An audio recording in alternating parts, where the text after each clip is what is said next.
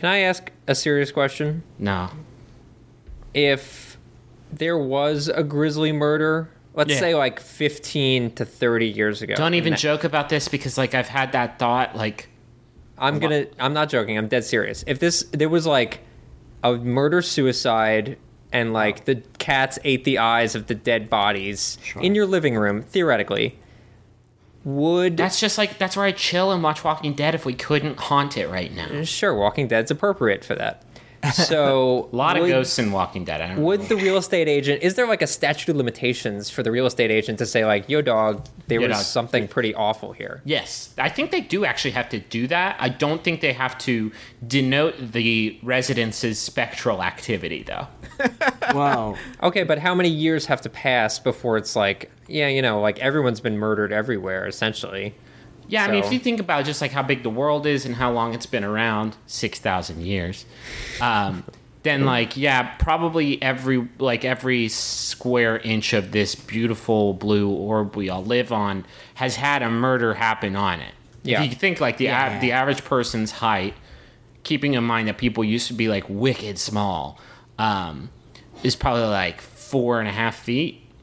Then Sounds you about multi- right. multiply that by what? Like how many people? 40, 40, 40 trillion people times that. Yep, I, I just did the math, and it's the whole area of the Earth. Okay. What if when you were looking for a house, you found that the owner was named Griffin, the former owner, right? I wouldn't And do it. I wouldn't buy it. And right then away. like they killed someone there named like I don't know somebody that you're an enemy with. Like who do you not like?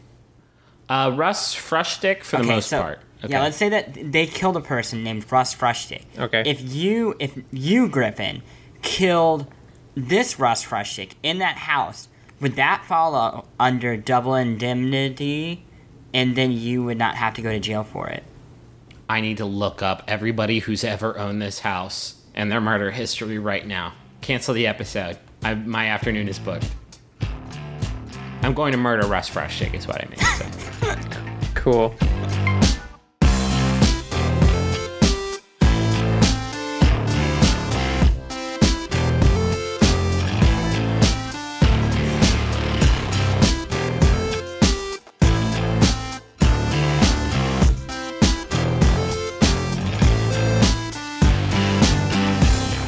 My name is Justin McElroy, and I know the best game of the month. My name is Griffin McElroy, and I'm having a hard time d- deliberating what the best game is this month. My name is Chris Plante, and I know the man that was killed in Griffin McElroy's home. My name is Russ Frushtick, and I know the best game of the week. Welcome You to took the your besties. time. You like took your time with that one, and you still fucked it up at the end. Did I? Uh, welcome to the besties, where we talk about the latest and greatest in pop culture. Uh, boys, Zac Efron is in a spot of trouble, but he's still on my favorites list. who we who we hate, who we love, uh, science, reading, math, social studies, and so much more. But today we're going to dip into video games. Uh, not just Batman anymore. Can we do a Pac-Man game? Let's let's do that Pac-Man and Ghostly Adventures because that got. Remember, like, there have been some good Pac-Man games. Recent, Yeah. I mean, like in the past ten years. Did you guys play that Pac arcade collection that came out recently? Pack Attack. Nope. I think it may have had it had it had Pac-Land in it. Pac-Land is like the worst game, and it was like we gotta toss this, put this baby on the on the greatest hits. Gotta get that bad boy in there. Gotta get that bad boy. I mean, I understand that it was a precursor to a lot of platforming games, but it was skunk poop. Was it like Glover? It's exactly like Glover. Okay, now I get it. So I know what you're wondering. You got to the end of the show and then you rewound it to the beginning of the show, and you're like, maybe I missed something. Why didn't they talk about Dark Souls 2? We're not talking about Dark Souls 2? No, we we don't in the show. You wrote up the rundown for this episode. You know goddamn full well that we're not talking about Dark Souls. Uh, it's it's creative uh, sort of license. It's like I'm. Oh, way I'm, to like, go, George Lucas. Yeah, you really pinned a masterpiece there. I I think it's. I understand why we're not doing this. I think it's fucking bananas that my two favorite games that come out came out in March are not being discussed on this episode. No, with but we are came out discussing March. them. I guess in one- this very circuitous way. Yeah, I would agree. I think it's smart. So, Joe, Justin's correct me if I'm wrong. Justin's reasoning, and I think we all agree on that, uh, regarding why Dark Souls is not in there, is because It sucked. Make a real game. uh, it's it's not on PC yet, and there's many people on this podcast that would rather play it on PC than on current. We should point out that's not a snobby thing. The game does not run very well on other platforms. Like you're choosing between like crazy screen tearing or crazy frame rate problems. I played it on PS3. Um, I guess I'll wait a month to talk about how good it is, but goddamn, it's so good. Yeah, but so like I would don't really have a gaming PC, so maybe I should just wait until they come out on next gen consoles, which aren't even announced yet. Yeah, I I've had that same thought actually. No, we're gonna play it on PC because otherwise people are gonna get angry. and by then the strategy guides are going to be so sweet. and that's how I like to play Dark Souls is my nose in a GameFAQs uh, text Really? document. Absolutely, For 100%. real, dog? For Oh, real. Yeah, otherwise Totally. Guys, miserable. that's so busted. It's got GameFAQs in the fucking game. What? No, it doesn't. It doesn't explain shit. People scrawl pro tips on the ground in ancient Unless they're- it- hieroglyphics. Except sometimes they're a lie that are trying to get you to jump off a cliff. man. Or sometimes it just says butt sex. I put one of those down. Not a butt sex one, a lie to kill people. There's like this rock in like the main central hub on a cliff that looks kind of like you can get around it. And I wrote, uh, try circling around there. Like as soon as I started playing on launch day, and I got so many recommendations on that. No, because people are the worst. it's a it's a fantastic game. I guess we'll talk about it. Uh, that was my game of the month, followed by Towerfall, which I understand why we can't possibly talk about Towerfall anymore. what else are we I- gonna say? Should we- Four little dudes. Shoot I do want to talk a little bit about Towerfall. Should we do it now or should we do it in the? Absolutely not. I Reader Let's do it. The, let's do it during the resties because a lot of people sent that one in. Okay. Uh, I since we're going over things we didn't talk about, uh, Elder Scrolls Online came out in April, so we'll talk about it next month. But I did want to give my super early uh, review, and that is so far uh, the names that people have picked for their characters are excellent. Uh, I said this on Twitter, but uh, uh, so far I have encountered just yesterday. I encountered uh, Mr. Stanky Leg. and also will tank for dank. Oh.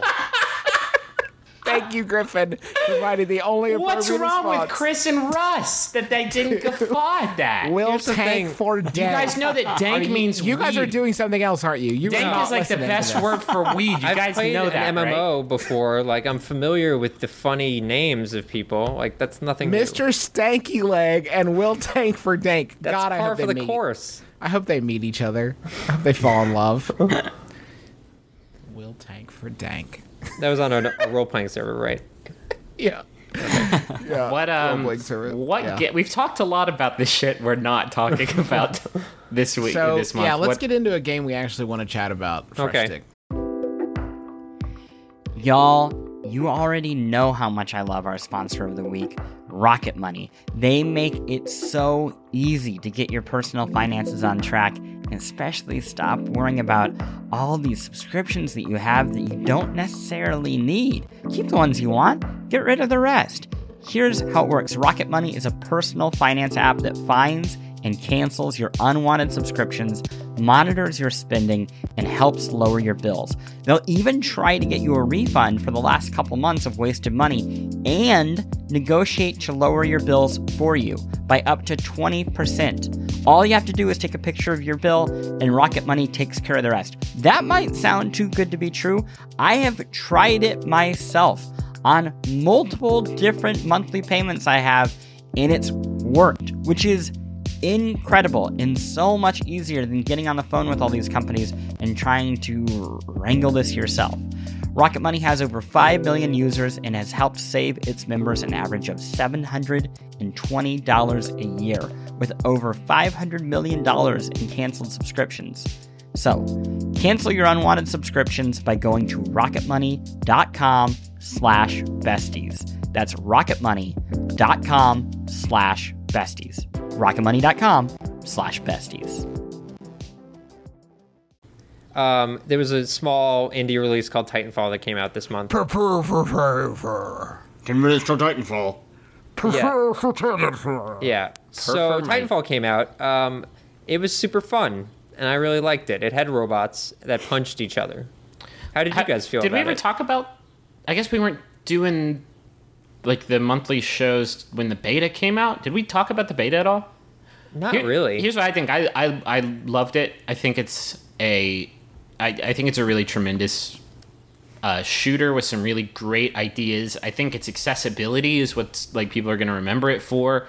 But I think the fact that all of us so far, I think in this episode, have talked about it in the past tense, indicates that we're not playing it anymore. It kind of feels like that surprisingly a little bit, right? It kind Um, of feels like the. I'll tell you my theory about it, but Okay. let's first let's reach a consensus and say like, are we of a consensus that like maybe that wasn't as quite of a as, as much of a slow burn as we thought? yes, and I know why. I I thought I, feel- here's I don't think that the fact that I didn't play the game, or rather, I, I, I should say I haven't played the game, um, because I could definitely see myself going back to it. Like it's not, it, you know, that experience doesn't seem like it's gonna fall off anytime soon. Um, I don't think the fact that like I didn't play it for months and months and months means that it's necessarily a, a, a failure or whatever. Like March was crazy. March was bananas. And like I don't know, I just I, I found it hard to justify once I'd played like a bunch of stuff and unlocked a bunch of stuff and like you know figured out the progression hooks and and you know spent some time with the game I, I i found it hard to like betray playing more dark souls 2 or diablo Yeah. um, in favor of you know playing playing ha- some more Titanfall matches. I actually do think so. In the plus column for Titanfall is that I have found that more than other games of this ilk, like it is not hard to just hop back on Sure. and do a Titanfall match. Like it is very easy to get back in the groove. Uh, you can feel impactful without being like awesome at the game. That's exactly it. Like you fall off Call of Duty for no joke. A week, you go on vacation and you come back, and everyone's fucking eighteen times better at that game than you are. Like it Yeah. sucks. It's super super not fun. Um, for- and I've I've found Titanfall to be like a much more balanced experience in that like even if you're terrible at the game, you can still get in a giant robot from time to time. For me, though, I, I know that p- playing an enjoyable game should be its own reward, and in many ways, it is for Titanfall. But my my problem with it, and it's something we've kind of uh, I've, I've obliquely discussed before. I think I don't know if we talked about it here, but um, I I think the the progression is kind of problematic. Yes, Um, I completely agree. there's so? just no okay so on a few levels one is the weapon the the sort of weapon issue which is to unlock the upgrades for a weapon you have to use it Uh, hold And on one once- second. okay okay Because sure just let me address that one point before you start listing other points. well i was going to explain that point Okay, but sure go ahead you can explain. no, i mean you like. knew i was going to say Uh, I did. there's no way you would have interrupted me if you didn't read my mind and somehow project that into the readers' minds Uh, too I agree with you uh, that it is annoying to have to use guns, specifically guns that require you to like kill 50 specters. If No, you're I didn't. That's not my problem at all. This is why you should let somebody finish a paragraph. maybe like for once, you use the guns to unlock the upgrades for it. But then once you have the upgrades for the weapon, and you're like, okay, this is great. I have these upgrades now.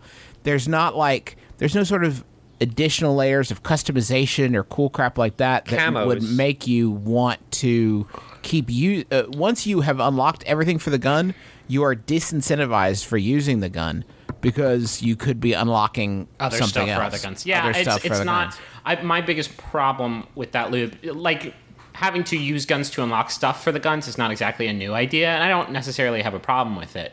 Um, it's that that I don't. I don't have that problem. I just think it's too. the it's loop too is very short, right? Yes, Because, and I think it boils down to the fact that there's just not a ton of customization options for each gun. There's like Right. I, a very small handful. While in a uh, a Call of Duty or probably a Battlefield, I'm not as experienced in that one, but like Call of Duty has like sometimes like ten, a dozen like silencers, different clips, different you Yeah. know stocks, different like all kinds of different things that you And it- can put on on the gun to change And it- how it, does what it does. It's funny too because the game is, uh, in that sense, almost too balanced. Because you know you you get the silencer, you're like okay, sweet. And then you put it on, and it. uh, I mean, this is not a new idea, but it lowers your uh, you know it lowers your uh, Damage. your damage. So it's like, okay, well, I don't really want that. I mean, if if one setup is going to be just as equally balanced as another setup, like it doesn't seem very exciting to get an upgrade. I think the problem is that if you want to do the Call of Duty comparison, which I think is probably the most apt comparison in the history of video games, not that it's not that it resembles Call of Duty, but because of the ancestry of, of respawn, um, and because of sort of the resemblance of the progression, like Call of Duty is just the shooting, like it's just the shooting of the guns for the killings. Um, Yeah. And yes, you can throw a hatchet in some of the games, but it's mostly about the shooting. So the the very like minute like changes that you can do to each weapon are based around like how you shoot in those split second scenarios where the stock that you put on your rifle will make the difference between life or death. And in in Titanfall, the action is so much um, larger than that. It's really not based around those moments where you turn a corner and then you have to shoot somebody as fast as you possibly can. Um, and because of that, those progression hooks aren't aren't as broad because ultimately they don't matter as much. I don't think. I, I don't think it's just that they don't matter. I think by making the game more welcoming to all players, it de-incentivized uh, this progress. I, when Justin's talking about how it doesn't feel so special using a silencer because it, it's so well balanced that it you know it takes away from some other point. That's the opposite of Call of Duty, where you know the first five to ten hours are gonna suck. They're just gonna get destroyed because Yeah. you're earning better weapons, but you feel like you're becoming more badass, and that's false. You're actually not. You're just unlocking weapons that make it easier for you to play. Yeah. I mean, you do learn how. Yeah, you do You- get you better do at the in game some way. And the No, idea of what- I, the idea of like I, I think a silencer is a, a sort of bad starting point for this conversation because the silencer is exactly like this this this is going to be either good for you or bad for you based on how you play the game. Like a silencer, there are people who play these types of games stealthily, and that's a we're- definite way to we're do it. talking about a level of options, really. Like as Yeah. Griffin mentioned earlier, like the fact that there are six SMGs and twelve assault rifles in a Call of Duty game, whereas and the difference are and the difference between those are so very esoteric. small. They're so minimal. It's like 600 rounds per minute versus 550, but this one has a bit more kick. Right, and so like when you t- it all all of those numbers boil down to that decision of when you turn a corner, like who wins. Right. And and this might seem like like people might be listening and be like, who cares? Like whatever, you're using an assault rifle. So what that gives you is not only a feeling like you're progressing and you're fine tuning the play to like fit your play style, but you're also personalizing your gameplay style. You're picking one out of 30 guns that is your gun. Whereas when I'm playing Titanfall, I feel like I found, you know, I'm good with the carbine. I'm sort of good with the CAR, SMG, and that's it. I can't use any of the other guns. And uh, same with like the Titan weapons. Most of the Titan weapons I can't use. So what I end up doing, I feel like my loadout is a, feels like very generic and the lo- same loadout as a lot of other people. See, to to go it. to go devil's advocate, I feel like my loadout is very um, personalized because it's nothing like that. Like I like playing as a shotgun toting, like parkour psychopath that can close gaps between myself and an enemy in like a few seconds. Sure. And then but I would say, don't just- you think there's like another many other people using Definitely, that yeah, same sure. But I mean, there's there's loadout? that there's that too for any shooter. You're not going to be the special butterfly. But what I'm saying is there's like six of those different close range speedy guys in Call of Duty, whereas there's one or two in Titanfall. The the thing that that like we are get we are talking about things that are highly related to gameplay and like I don't even know if that is the kinds of things that I would want added. Like um More guns, you mean? well, no, like I don't know if more guns is like the I would be happy to start off with just for like and this is like almost kind of crazy to me that this wasn't uh, an option that like when I drop my Titan it doesn't look like my Titan. Like it's crazy that there are not hundreds of like tweaks you can make to like you have this robot that you drop like why wouldn't you want yours to look different from other people's like Yeah. that to, to me would be massive if Yeah. those were like doled out as rewards. and Um, and that sort of goes to what all of these things that we're talking about goes to what feels like a pretty relatively content light game um, it does not feel i mean quality wise i would say it's a lot better than call of duty ghosts but if you're literally Oh talking God, about yes. like how much content is in the game how many modes stuff like that uh, it's way way less. And that might It's- not seem like an issue but the thing to remember is this is being designed as a comparable competitor Sure, but we need to we need to be careful because like if we're talking about being light in content, like the content, if you want to use that word for Titanfall, can't just be it's only got the one shotgun. Because in you, uh, if you No, want to talk about content right. like in Call of Duty you can't drop a giant fucking robot from the sky and sure. parkour off well, I'm, like, I'm more talking about like there I- aren't very many modes. There are a ton of maps i'll give them that. But like it feels light. And part of that feels like they spent all this time mastering a really awesome core gameplay mechanic which is super super good. And then when it came to like adding the extras the bells and whistles modes camouflages for guns stuff like that customization of titan looks that's where they sort of just didn't have enough time or whatever it was and that's where it feels a little light to kind of rejigger what I think Frushtick is saying, this to me feels like the Assassin's Creed 1 yeah of this series. Like, they figured out something really cool uh, that is not like what other people are doing, and they got it out the door, and there's a lot to like about it.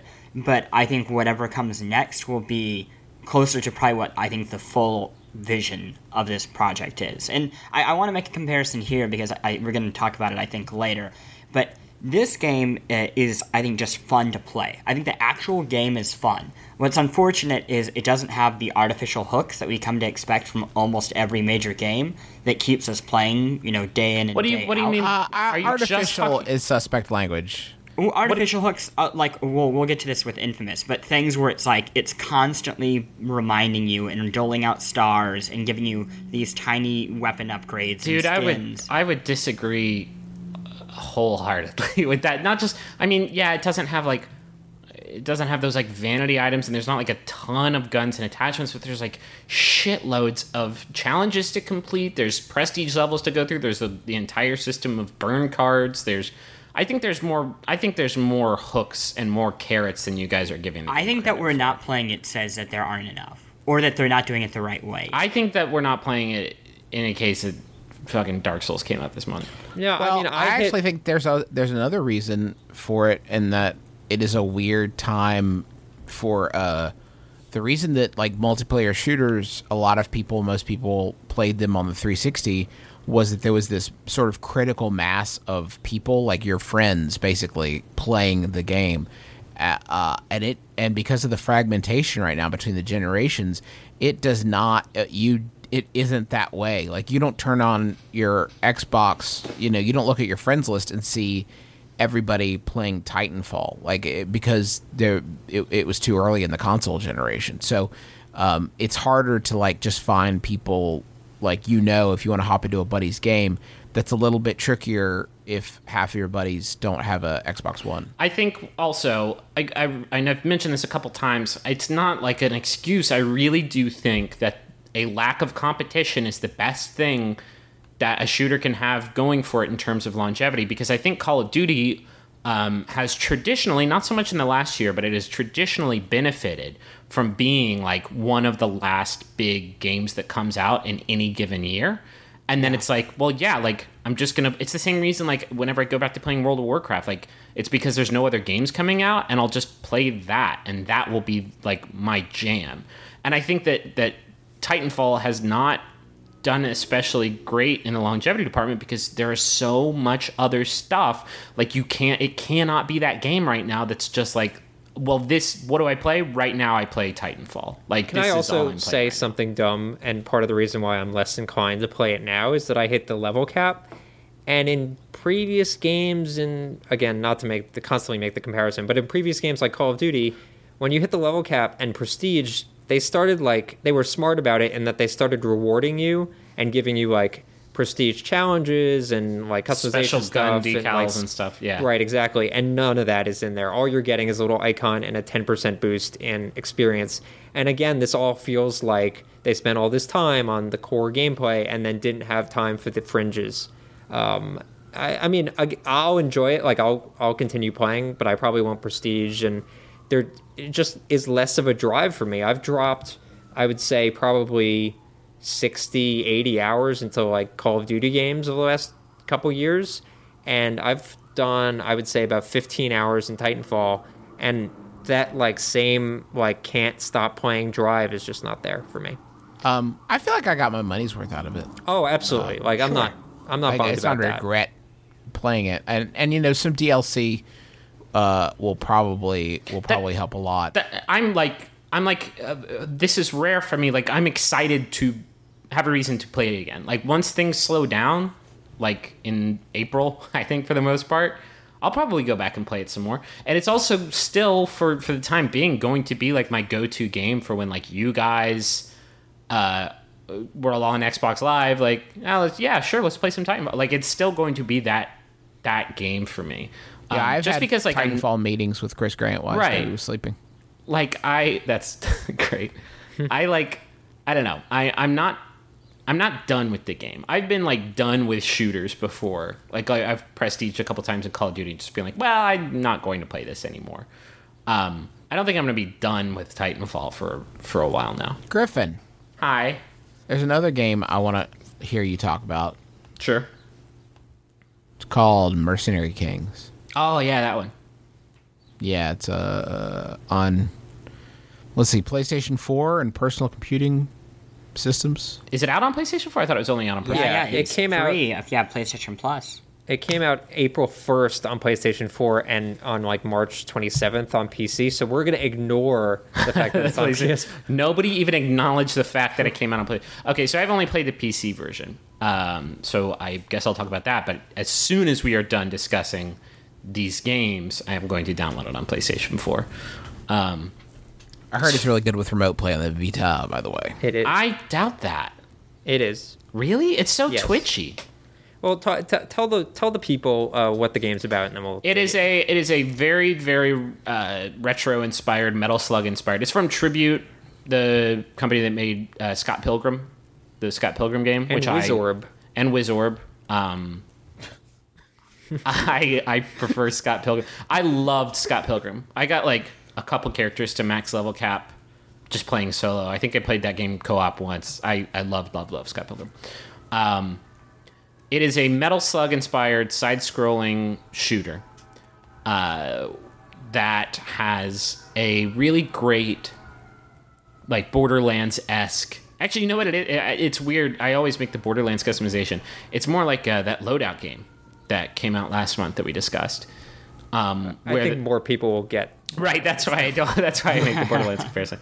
Uh, you you have a, a gun because it is a side-scrolling shooting game, and you can change every part of that gun to alter how it behaves. So you can change the receiver for the gun, and in doing so, change it from you know change its archetype from like shotgun to rifle to submachine gun. And then you can put like different barrels on it to change its range and its fire rate, and you can change the magazine to change like the damage that it does and how many bullets that it holds. You can you can do this, and so you can like go straight down the line and make like a straight up submachine gun. Or what's way more fun is you can create these like Frankensteinian monsters, most of which are completely ineffective. Like you can make a uh, a shotgun with a revolver body and like a single shoots, like, a single bullet piercing. cartridge that just only shoots a single bullet Yeah. that will do like thousands of damage but if you miss with it it takes like 15 seconds to reload um, like you can do some pretty crazy stuff with that system uh, and then take your character who you can al- also alter with like mods and armor upgrades um, and your special um, snowflake of a gun and you can take it online and play with you know three other people in co-op or, co-op. or same system as or well. same system local co-op The uh, I think the guns definitely like are the like star of the show in terms of character customization. But what I found really cool about Mercenary Kings, you mentioned it briefly, is uh, there's like a lot of customization beyond just the guns. The mods are like perks essentially, and there's like I've unlocked like a dozen of them, and they each have like pluses and minuses. So I have one that like increases your run speed, but uh, also increases the amount of damage you take. So you can install two of those, and then you're factoring things in like weight. So like if you pick like a rocket launcher with a giant barrel and like a heavy stock or whatever, um, you'll actually run slower. So what I've sort of obsessed over is like, okay, if I out. add this sight, it's gonna increase me like one step above, so I'll like I'm not quite running fast enough. Stuff that I did in Dark Souls, Right. Yeah. That I mean, it's like really pretty thoughtful considering uh, it looks like a very simple like shoot 'em up game, but there's like so much depth in the character customization. It's It a, is also you can also there's every likelihood of making a gun that is made of turds. Like it's really yeah. A dud. Dud. Uh, I I went into a mission not realizing that I had made an absolute dud. So I realized I had a gun that had like one bullet and did negative damage. It actually gave the enemy a massage every time you shot them. um, uh, there is a there is a surprising amount of depth to it um, because, and I say surprising because I my main problem with the game, um, and to be honest, I, I don't think I've played enough of it to get past this point. I just know that there is more stuff on the horizon. It is such a slow starter. Yeah. It is a Big time. crazy slow starter because you have all these different customization options. Like you can buy special knives, um, and you have to like you have to find resources in the environment, either in like chests or enemy drops, um, that you can use to like build this stuff. And that I think that stuff drops fast enough, and you can build really you know um, some neat stuff. But most of the recipes you won't have access to when you start. Like that stuff unlocks as you play. Uh, you have to like rescue a few people in the first few missions before you can change that stuff. Um, and then like you move up through different ranks, and the way you do that is by completing uh, like a dozen or so missions. And those missions all take place in the same level, and some of them are like miserable. You have a you have a timer for each one, and I haven't run into too much problem with the timer being like too restrictive. Usually gives you plenty of time to complete the mission before it runs out. But some of them are like the, it was funny when when Justin and I did the overview for this for this game. I picked a mission, uh, the objective for which was you had to find ten gold coins hidden throughout the world. Yeah. And we had like 25 minutes to do so, and we basically we nearly ran out the clock, and I committed suicide just because it was like we found nine in the first eight minutes, and then we had to run around the same level that I'd been running through for the past like nine missions, Yeah. trying to find this last item that was like nowhere to be seen. And what's weird is that I think they are aware that those missions are like tedium because there are mods that like, for example, like some missions where you're trying to find a boss, you have to fight a boss, and when you first spawn into this giant are- area, the boss can be in like one of four locations. It's kind of like Monster Hunter. Uh, there, there are actually mods that like tell you off the bat like Just where like go to this is. one, dog. Yeah, because that go to sucks. one. Because then sometimes the boss will run away, and then you have to find him again. That like it's just not. There, there. The, a few missions or mission types, I should say, because it, it sort of repeats the different kinds. Like there's hunting missions, there's boss fight missions, there's like kill this number of enemies missions, there's rescue missions. Um, some of the different types, like I, I despise the item hunting ones, where it's like go find twenty Yeah. bronze. It's like shit, like that sucks. That sounds super not fun. Some of them are not great, and then like when you pair that with the fact that you are stuck in the same level for a long time until you unlock the next batch, like I don't know, I I've I've found it a real, a really like slow process and like a kind of an unpleasant hike that I, I enjoyed it a lot the first you know hour or so that I was playing it and then it just felt super repetitive. there's actually a way to speed up the process I found. So what you can do is you do like five side missions, and generally that unlocks uh, the primary mission for the area, and you can just skip ahead to that. You don't need to do all of the side missions.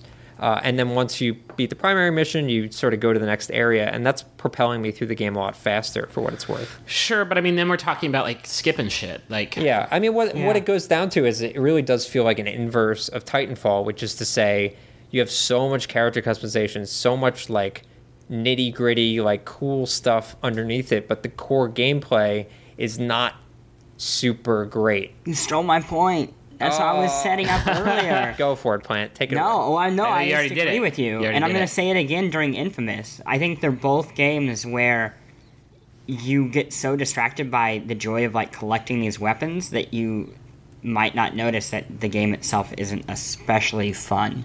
Uh, I disagree. I think I think I think Mercenary Kings is fun. I think the boss I, fights I've enjoyed fun. it. Uh, Mercenary Kings that no, playing the actual game is infuriating. really? The, you guys? the, the the refilling. I'm sorry. If enemies respawn constantly, the second you turn your back on them, and your health doesn't refill except for very rare uh, health drops. Like to me, that's You can also go in those- personal tastes. This is That's this. a recipe for frustration. This is one thing I didn't actually know until I died on that overview video and somebody pointed it out. If you go into the infirmaries, which are like little houses hidden, well, they're not hidden, they're just sort of scattered across the map. They're where you respawn. If you just like kick it in there, your health will refill slowly. slowly. Yeah, there there are a number of things that aren't explicitly told to you. Like uh, I first started playing it in co-op with Frushtick, um, so I hadn't rescued certain people. So Frushtick kept telling me to go to this woman who I couldn't see on my screen to upgrade my weapon. So I played through the first hour of the game with the same crappy pistol. Oh no, that's because not I, good. I had no idea that I had to go back and basically play this mission alone to to get the whole point of the game essentially. I, I have found that it as a co-op game, I get more enjoyment out of it. it yeah, I mean, pr- that's. you I mean, that's how it it's was like designed. I think. it's bra- it's it's not like a, a a heady game. You're not really you don't really have to focus. I sort of turn my brain off when I play it, which is also why I think it's a really good remote play game, um, which I've been doing over the last few nights. And I, I would go to so far as to say I think it's the best uh, remote play game I've played on PS4. it's not like because it's such a I, I played through a bit of uh, black flag on remote play right when i got my Yeah. my ps4 and like it worked okay but like i always found it kind of like the chase missions where you have to like chase somebody across a rooftop and it like or like chasing down the song sheets and it requires you to like make these perfect runs You might think that it requires a ton of like dexterity in terms of controller uh, on uh, Mercenary Kings, but it really doesn't. Especially compared to like a 3D Assassin's Creed game. Yeah. uh, it's much much. Just give it a shot. It's much easier to play, that's a good point. point And it Uh, looks great. I and there's say no that. back touch, which is it looks immersive. great man i love i love uh paul robertson's animation style and Yeah, the art's really cool. art is Uh, fantastic. I mean, again, if, if you have PlayStation Plus, there's really no reason not to download it. I think it's a really good deal for a PlayStation Plus game. Um, there's like a hundred missions, which is a little crazy. Um, I know some of them are just like the same map with different objectives, but uh, I'm I'm really enjoying it. I've played a ton of it. I mean, that was a weird segment because it sounded like It's someone weird. really hated it. Uh, I I think didn't we are hate torn. it. I, I, I just, you know, I like, I like upgrading weapons, but like that, I felt like I was only doing, I was only playing the game so I could eventually upgrade weapons, so I could get through more of the game to upgrade a weapon. Yeah, I sort of feel the same way. Well, there's but no problem. I don't think that's there's anything wrong with it. I, Yeah, I, I, I just have a lot of trouble playing games where I feel like I'm aware that I'm using up my time. That's you know what I life, mean? though, dog. Hearthstone. Yeah, but like, like it's the opposite. Like I like Frush was saying with Titanfall. While I'm in it, I'm like, this feels great. This feels like a fun thing, and like I'm having an enjoyable experience here. Uh, well, like I don't know. There's something about that type of game. It, it's probably just not that like the the old school hardcore game just isn't for me anymore. I guess you know, like I, I, it's just not my style. I just don't think. I mean, I think Mercenary Kings is not super engrossing, which is to say, like, it's the sort of game I would be playing with like a TV on in the background and just like chilling on the couch. Yeah. Uh, so don't expect to be like taken in by the world and like, you know, in the way that when you play Titanfall, like that's all you're doing is playing. Titanfall. it's interactive Frasier, is what you're saying. yes, precisely, Fraser. You go get a phone. You just want a phone, talk to your friends and family. You're not asking so much. Then you get these contracts, and you get ripped off because they got all this fine print, little details, and all of a sudden they're sucking money out of your pocket like some sort of digital leech. You know, the contract may sound good uh, up front, but there's always some sort of catch. You know who's not going to do that to you? I'm Not going to pull that nonsense. Mint Mobile. Their wireless plans. There is no catch. $15 a month when you purchase a three month plan. Mint Mobile's secret sauce is that they cut out the cost of retail stores and pass those savings directly on to you. You want to pay hundreds of dollars for, like literal hundreds of dollars for your wireless plan? Or you want to have a nice, easy solution, save some, put the bucks back in your pocket, pay 15 bucks a month? Say bye to your overpriced wireless plan's jaw dropping monthly bills, the unexpected overages. Sound familiar? To get this new customer offer and get your new three month unlimited wireless plan for just 15 bucks a month, go to mintmobile.com slash besties. That's mintmobile.com slash besties. Cut your wireless bill to 15 bucks a month at mintmobile.com slash besties. Additional taxes, fees, and restrictions apply. See Mint Mobile for details. This episode of The Besties is sponsored by Aura Frames. All right, so you know there are a number of people in your life that are not necessarily the most technologically savvy. I'm sure immediately names jump to your mind. Those are the sorts of people that you would say, oh, maybe they would want a digital picture room in their house, but they wouldn't necessarily be able to like set it up and get it working and add new pictures and stuff like that. That is where Aura Frames comes in. It's a digital picture frame that allows you to basically upload any photos that you have directly to the frame. You don't need them to do any work. In fact, you could even set it all up before they even open the box. You have the account set up, you just have to connect it to their Wi Fi. And once that's done, everything happens over the internet. So you can add new photos, you can do whatever you want, and it all works completely smoothly. I set it up for my grandmother, who's 95 years old. I set it up for my mom, who's 70 years old. And they both love their Aura frames and they love seeing the pictures and new photos of the family all being added without them having to do anything. So I'd highly recommend it. I'm really, really happy with it. And right now, you can save on the perfect gift that keeps on giving by visiting auraframes.com. For a limited time, listeners can get $20 off their best selling frame with code BESTIES. That's A U R A frames.com, promo code BESTIES. Terms and conditions apply. Halftime.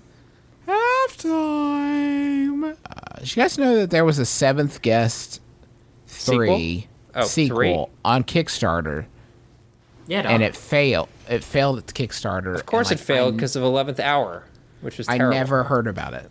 Did you guys know know I this? I Like, like, interviewed those dudes. Yeah, I broke this story on that. Yeah, why did didn't they- I know about it? Was Yeah. it going to be as good as 11th Hour or as good as Seventh Guest?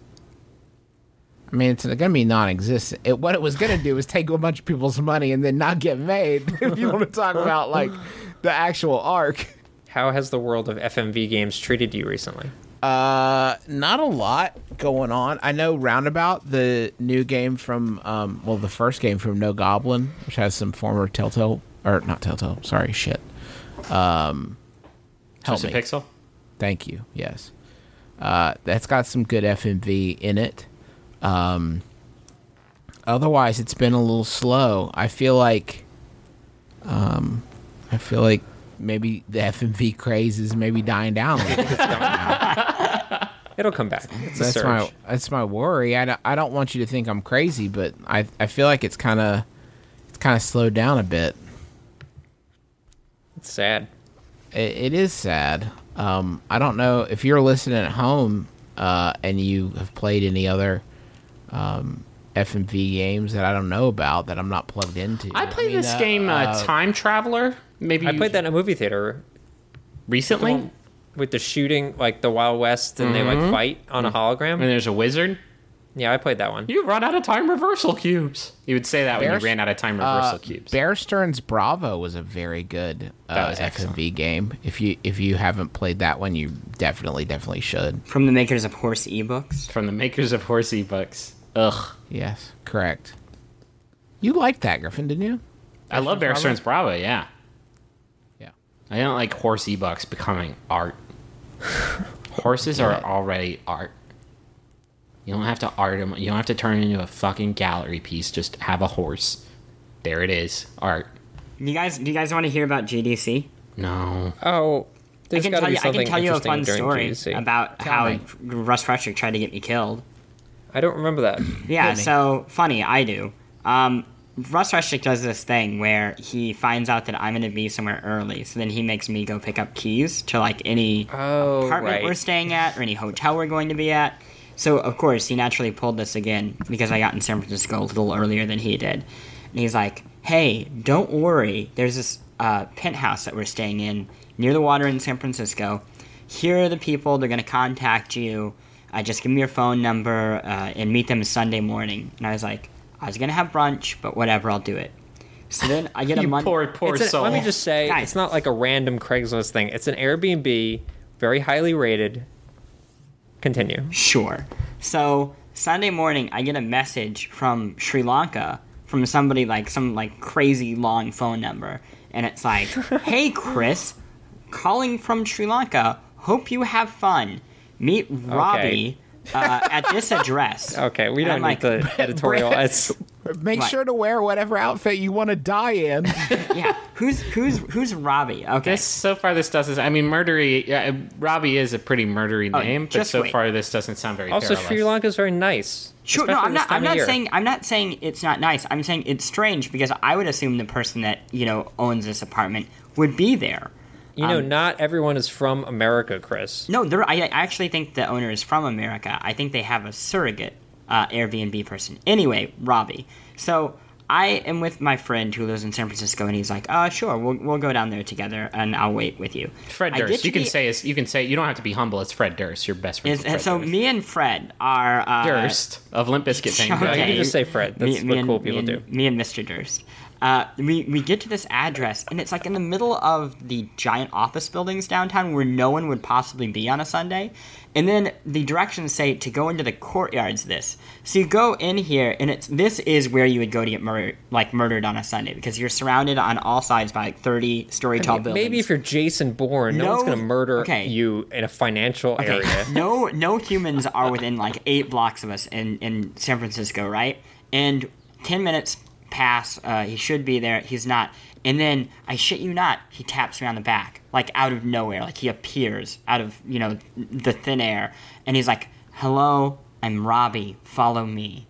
And I'm like, "Oh, hey, I'm Chris. Uh, is this where the building is?" Does not respond to me. He has already turned around, walking down in a tiny alleyway that is filled with uh, like fog, so you can't see to the end of it. Okay, you're making like a shit Batman up. No, I'm alleyway? not. I'm, this is no joke. This is what happened. I get to the end of the alleyway, and through the fog, we see an unmarked black SUV.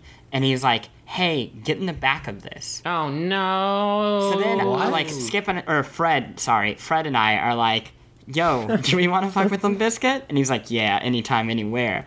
So we put my bags into the back of the SUV, get in. He drives us around in like circles. It feels like. Okay, well, can Then- we hold on for a second before I you would be so con- like 100% texting my wife to tell her I love her and to please care for our, our unborn but child. listen carefully because Chris has literally said, Chris, you asked him, uh, where are we going? And he's like, didn't didn't respond. He's like, get into this car, Uh-huh. and then you just got into the car. Yeah, I have a I have a VHS tape that my Bible study teacher showed me a while ago called Stranger Danger that you might want to watch, my bud. Yeah. Hey, my So- dude, can you just pop this VHS in real quick? It's real fun. They sing songs. There's a clown that teaches you valuable lessons about how to protect yourself from adults There's a that aren't your man in a dog parents. suit. There's a It's man in like- a dog suit who's like, "Don't get kidnapped." it's really like a, a Midwest, great. It's like a great politeness watch. thing, Chris, that was making No, you not it's a- Oh sure, I yeah, yeah, sure, bud. Let me hop right in, bud. it's a I trust my friend Russ Frushtick that he would not get me in a situation that I would not be prepared. And that I mean, I had very little information. If so. some shit went down, Fred Durst could be like, "No, not like this," and kick his way out of the car. so I'm about to break. we're driving around. This car. We're like, we're driving through an area that is just construction. Like it's it's uh, skyscrapers that are like you know going to get built, uh, but are not built yet. And then he like stops at a, a, a stop sign, turns around and hands me a bottle of wine. And he's like, "This is for you." See, look how nice this is turning out. And at that point is when I was actually freaked because I thought drink in that was front like of me that was slowly? my final drink is what he was giving me. We he turns from the stop sign into like the basement of a, of a giant building, and then once we're in the basement, he's like, "I have to tell you," and I'm like, "Yeah," and he's like, "This building doesn't accept Airbnb." I'm like, "Okay," and he's like, "That's why I'm sneaking you in." And I'm like, Robbie, you couldn't have said that up front, my oh. dog. That's typical Robbie. so then he takes me in Sneak gives you in, full sneak you in in pieces. He shows me the the the weight room. Here's the meat He locker. shows me the meat wait locker. Okay, wait, stop, wait, stop. Is this where you guys were staying Yes. for the entire Yeah. time? Okay, so what was like the entrance and exit strategy for like all the other So- times? and that's where I That's get confused about this. Is because like he gave you keys, and then once we had the keys, we just like used the main entrance the whole week. Not only did we use the main entrance, we actually had to load in all of our lighting gear, which are these like you know like the boxes that you see like bands move in. It looked like it was a Metallica concert being moved moving into this building. And uh, what we think is they that the people who are renting it think that they've tricked the building. Yes. But the people who actually use the building think that the space is being rented out for pornography. Uh, because Right. they have people like it was it was so So they're cool with amateur porno being filmed on the premises, but not an Airbnb. Well, uh, let's not go crazy with amateur Griffin. we looked Nah. pretty legit. Uh, it it worked out nice though. It was a very nice apartment. Yeah, except for the screaming windows. Oh well, whatever. Uh, it was fine. It worked out. Uh, I at by the end of the week, the uh, downstairs started just sending people up to the apartment. They were we didn't even have to go down and get them. So I think they were. so it doesn't sound like the of- stealthiest maneuver, Danny Ocean. No, they figured it out. Oh, you're So- there with the people that don't own the cool place. Yeah, sure, going up. Before yeah. we moved in, we were given one warning. None of this was mentioned, obviously, before you know the meetup and the sketchiness. But we were warned about an old gentleman who lives on the floor and is very suspicious. So he, uh, uh, the owner, actually told us if he asks you any questions, just ignore him. so I was actually walking in with some uh, people we did interviews with, and I pass. Well, I'm like getting out of the elevator, and a guy is walking in. And in the back of my head, I'm like, maybe that's the old guy because he was old. Hey, you So I that old dude? So I turn around and the doors are closing, and then he, l- but he, we like meet eyes, and he gives me the most suspicious look and is like ready to open the doors again to like ask me what's up, but the doors close too quickly, and then I run down the hallway and I'm fine. Uh, oh boy, so that's old man. old man. Old man Scruthers. not he, happy. He hates video games. He does. That's his whole thing. Is he hates video games, and if he thinks that anyone's playing or talking about video games on the premises, he'll burn the whole building He kind of looked like Tom Kite. I don't know who that is. Okay. Uh, that's From Death much, from the Death Wish movies. No, he's a golfer. Uh, that's pretty much our GDC story. We didn't really do anything else besides hang out in a groovy uh, loft the whole week. Our jobs are so sweet. Yeah. anyway, uh, that's gonna do it for halftime. Ooh, Justin, you put some nice bookings on that bit. Thank you. anyway, Now we are going to start. words. Now this thing is starting, and now it has reached its terminus. Let's hit it. Infamous. Justin, you played a game called Infamous Yes. Second Son, the third installment in the Infamous series. How did you feel about it? Not that that's confusing at all. No, not at all. Well, the fourth, if you count Festival of Blood. No, that wasn't was- a full game. Don't I mean, it be was a ridiculous. standalone thing. There are a lot of people who say that was the best Infamous game. that. I Don't be ridiculous. I never played that. Anyway, Infamous Second Son uh, is the third uh, ma- uh, disc-based Infamous title, uh, where it is a complete sort of revamp from the uh, the Infamous that you have come to know and love. Uh, the uh, beloved main character, Crew Cut, Cole- is gone. I think his name was Cole Hauser. Cole Crew Cut. Cole Crew Cut is gone. John and, Sparks. and his fat buddy. Nicholas Sparks and Hot Dog. is uh his, I think his buddy's name was Hot Dog. I think it was Fat Buddy, was it not? It, It might have been Zeke. Hot Dog. Read a book. Zeke Fat Buddy. So Zeke and Cole are outskis. Uh, Cole has an electronics shop. Try not to be like too bummed out. Okay, is that a real? Because I I ran into that, but I guess is there like a story mission later on that I didn't get to where he's like, "Hey, caught you, caught you scoping my radios." Come on in and buy something. Uh, no, so he there is a Cole's electronics store, I guess. Uh, and Zeke is listed in the credits, but I don't know. I didn't. What see was him. his role in the credits? uh Zeke? I mean, what? Oh, as a voiceover guy. Yes. Oh, okay. Um. Anyway, it's not like Zeke did gaffer work on it. we, He's very we good have- at textures. we have new characters Delsin Rusty- Rowe. Why are you Delsin- so fucking bad at this? Delsin Rowe. I played it a long time ago. Delsin Rowe and his brother Reggie. Uh, that one sounds made up, but it's not. that one's real. Uh, that one's real. Delsin is it's like seven years or something have passed. Uh, most of the conduits are locked up. Uh, a conduit that has uh, the power of controlling smoke is being transported through uh, Delsin's uh, neighborhood, and he escapes. Delsin comes in contact with him, and he finds that he has the powers of to to absorb other conduits powers and uh, use them. So Delsin has um, uh, the power of smoke, and he later gets the power of neon. Which it's really interesting because the way it works is there are a few different elements that you can get in the game. Uh, you absorb them. You can't switch at will though. You have to absorb them from different sources. So if you want to switch between uh, like smoke and neon, for example, you have to find a neon sign somewhere and and absorb it uh, and that will refill your energy, which lets you like shoot projectiles. Uh, I don't remember You how it lose worked. Your smoke, right? Right. I don't. I, you can only have one at a time. I don't remember how it worked in Infamous Two uh, because in Infamous Two you could get ice and fire powers. Um, I don't remember if you could have them at the same I think you time as could. your leg. I think you could. I don't think it had that switching mechanic. I that think was you a bit had to pick off-putting. between the two, though. Um, like you would either get ice or fire. the thing that's weirdly off-putting about it is that it isn't just useful. Um, the powers work very well together in combat, but the thing that's kind of weird about it is that uh, the the powers also have very different roles in a locomotion sense. Like it is very different to try to get around with smoke than it is for neon. because Uh, with example- smoke. Oh, sorry. Go ahead.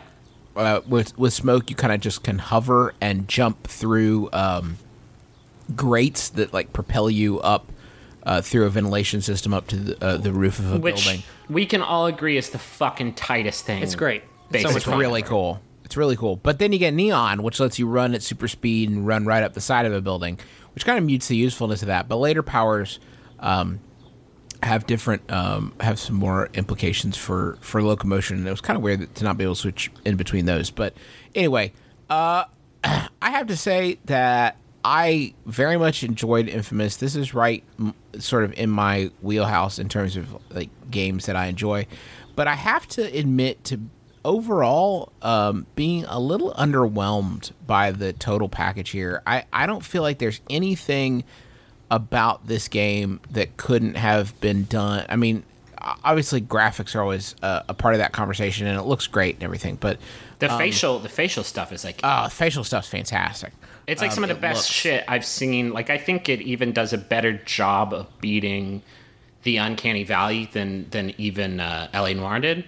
Because L.A. Noire got so so yeah, because it got so close to it that like every I would say beyond. They're I would say beyond two souls is probably They're very better than either. cheeky in this game. Like there's a little too much cheek action going on. uh, You know so what, like, you know what breaks it cheekiness for me? Oh, What's that? sorry. I No, just his hair. The way his hair is like frozen out of that stupid beanie that he wears. Yeah. It, it makes it feel like his whole head is like a cap, and then like there are face parts that move within that cap.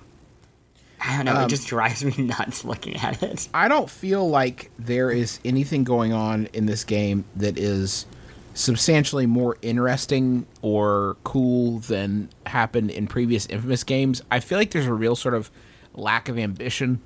There's lots of stuff to do. Um, I, I mean, they have some interesting side missions. Like uh, one that's kind of neat is um, the you have to find a security camera. So you get in the region, and then you can hack in and see the view that that security camera is um, uh, seeing, and then you try to figure out where it is because it's very small, and then you shoot with your bolts, and you you know get some stuff. You get more control over the region and uh, get some experience and what have you. Um, There's also The- that incredible, incredible, like it beats out Marc Ecko's "Getting Up" spray paint system. That Way is more like realistic. Super realistic, super tight.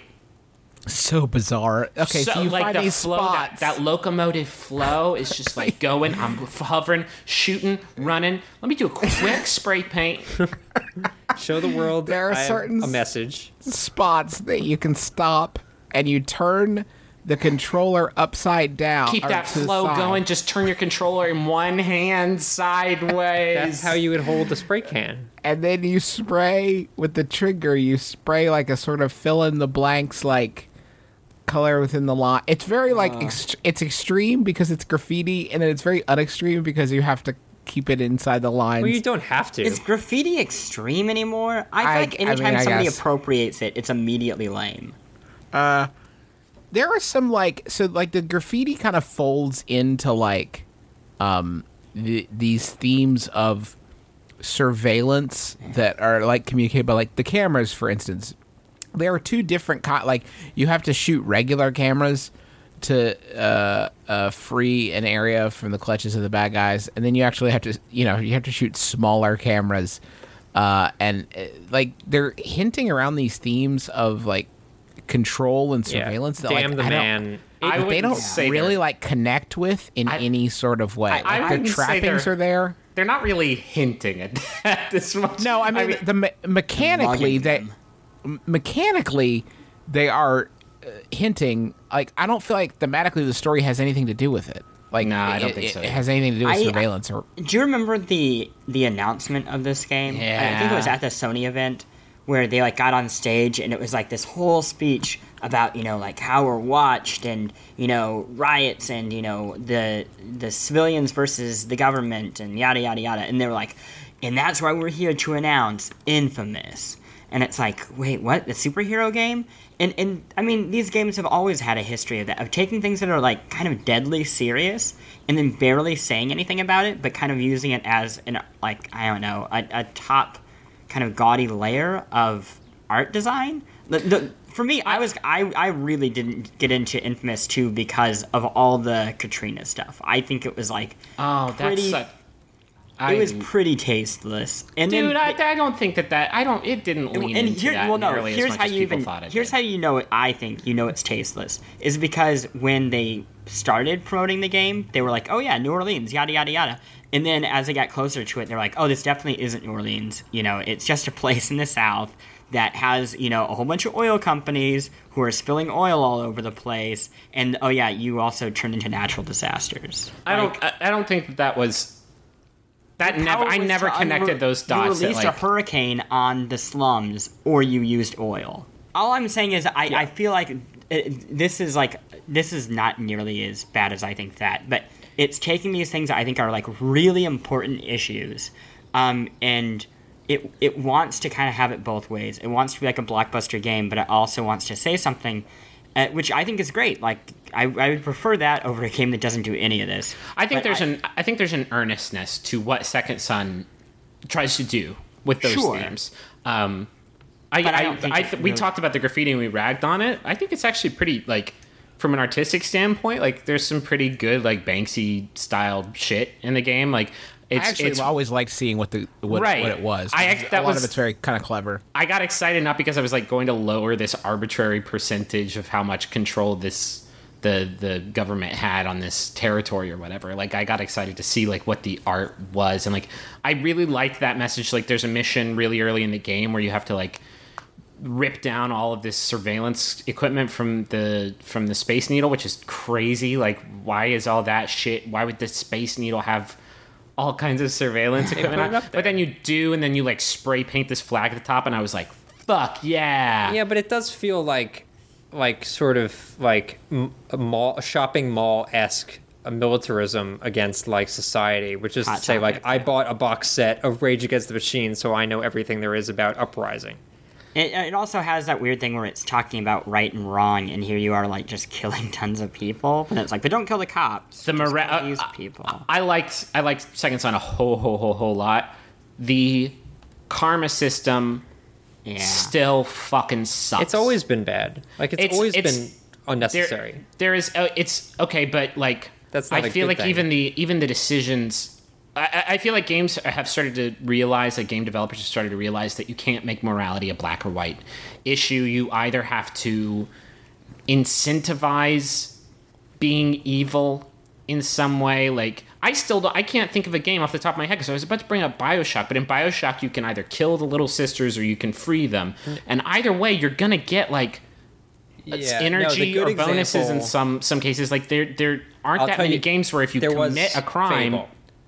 Fable 3, which was a shitty game, but when you became king, they actually gave you so you have like a set amount of money and the world's going to end and you need to fund your army, but they were like, "But this swamp is like messed up." And you actually had to decide do I want to clean up the swamp or do I want to save money so I can protect the entire realm? Right. So like that's the sort of interesting decision that I want to be making in these games, like- not like I want to punch this old lady in the face. right? Or make the evil decision, and you will somehow, because of that decision, become more powerful than you would have been if you made the good decision. Because why the fuck else would you make it? Like it it, it boils evilness down to like this primal human thing and not like this thing like people do bad shit because there's incentive to do it and if you can get the same shit by doing the good thing too like you I, I I think that it is clever in the way that it handles that system in combat because like if you mostly spend your time like disabling enemies instead of killing them you'll unlock more powers that will help you disable them like that's that's okay But i like again, that. that that that spreads to going all the way back to these talking about huge issues that are incredibly complex. It puts that into the game too. So you have these bad guys, and it's about surveillance. And the reason we have surveillance issues in the world is not because people are inherently evil. There, there's like you know good motives behind bad actions uh, many times. And instead, in a game like this, it's like, well, here's the guy that has giant cement flying around him, and he wants to like beat people. Uh, it, it's the game from the bottom up is black and white, and I, I think that's what's so frustrating about it. And yeah, they, we need to stop pretending that games like this have choices. They don't. They have Yeah. one choice. You either decide at the beginning that you're going to be good, which it's a game about a superhero. That seems pretty obvious, and that's it. Like you're not going to continue to weigh it because it doesn't make any sense. From it It was always my problem with the um, with the uh, Star Wars, with the Knights of the Old Republic games, where you don't. You aren't really making a decision one way or the other because you get more powerful. right if you get to good level three then you get Yeah. there's no reason to stay Mass in the Effect middle was the same way. Yeah, that's Yeah. common. but I I don't I think that it might be handled like it's exceptionally uh, unpleasant. Aside from like the in-game mechanical stuff here, which I think is the mechanical really- stuff is is, is smart It's kind of cool. Except I don't enjoy the uh, if you shoot enemies in their heads with uh, smoke, then you can knock them out. Yeah. If you target them with neon and you shoot them in their heads, then you, you vaporize them from the face of the earth. Right. Yeah. So that's a little you gotta kind of really keep your keep on your toes uh, for that. I would i really wish they'd gotten into the fact that like this is one of the very few games that has a native american uh, lead character. Uh, i would really enjoy like and it is very much just a frame where you start in uh, I, I, I'm not it's sure a on longhouse a reserva- He's, he lives in a longhouse uh, anyway, I uh, that is not uh, that is not something that's talked about uh, very often. There, um, uh, and and I and I think that would have been a lot more interesting to as, as an angle than you have a, a group of people that have been routinely sort of marginalized and put upon, and that it's similar to uh, you know what's happening to the conduits in in in this game. It, w- it might have been an interesting angle to play. I think they. more- I mean, I, it's subtle. I think that was their intention was to make that comparison, but they really don't play into it very much. At all. Yeah, yeah. I mean, yeah. I felt like I- I was having to connect a lot of those dots for him. Uh, I- the, I- the relationship. What I will say, the relationship between him and his brother. Uh, some of the individual performances are actually uh, quite good. the Uh, writing i think on the whole is actually pretty fantastic some of the incidental dialogue Oh, yeah. is like wholly unenjoyable. So much like I'm loving this conduit stuff. Like he actually says that. At one Take point. that Like, literally. concrete queen. Yeah, like can we? Could we not? But the individual performances, Troy, uh, troy baker Troy McClure uh, is great as the uh, Troy Baker is great as the lead, and the guy playing Reggie's really good. the and super uh, the super villain like the main the main bad bad woman Yeah, i thought was really really really great like one of the better villains to be in a game in, in recent years I, I uh, found the hero a little too smirky, a little too like Sonic the Hedgehog. look at Hedgehog. it. Yeah, Sonic no the i Hedgehog. like oh it wasn't nearly that bad i, I like that because it's like that's what you that's what I bet a lot of people would be like if they could all of a sudden like turn into fucking fire. Is that what you would be like? Yeah, dog. You'd be all smirking at the camera and need stuff? a light? He's already half that way, and all he has is a podcast. Yeah. Yeah, Uh, I, I think it's just an improvement over Zeke and Cole. Like, Well, that I is the like- weird thing. I like because in Zeke the a first lot, two games, it was Zeke was like the goofy dumbass, and then Cole was like the serious one. So they flipped it, where the brother is like the voice of reason, and the main character is the dumbass. I like yeah, they're they're they are a lot better.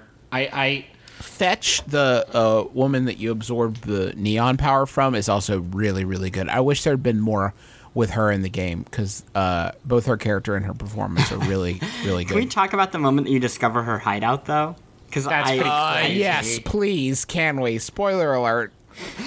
So when you But- find the, you like have to f- see a few grisly crimes committed by this hero conduit, I guess, uh, not hero, who is killing people with these neon powers, and then you follow her neon path, uh, and by saying her, it's already a spoiler, to this like space between two billboards, and it's like it has a guy's name written. I think it's Brent, and it's Yeah. like written in like uh, a quote unquote girly flourish, and then there's like bras uh, everywhere, and a copy of Jane Eyre, and like uh, tall boots, uh, and it takes you and your brother about ten minutes to decide that this is about six months of thorough investing. It's, like, it's one of those upload gameplay 10 segments. photographs. Right, you, have to take yeah, pictures. You, literally take four photographs, and they're also of like take pho- take photographic evidence of something that would really convince me. So you take a photo of Jane Eyre, and you take a photo. The order I think the last thing you take a photo of is bras. Right, the order that you take it in. If you take it in the wrong order, it's like Jane Eyre.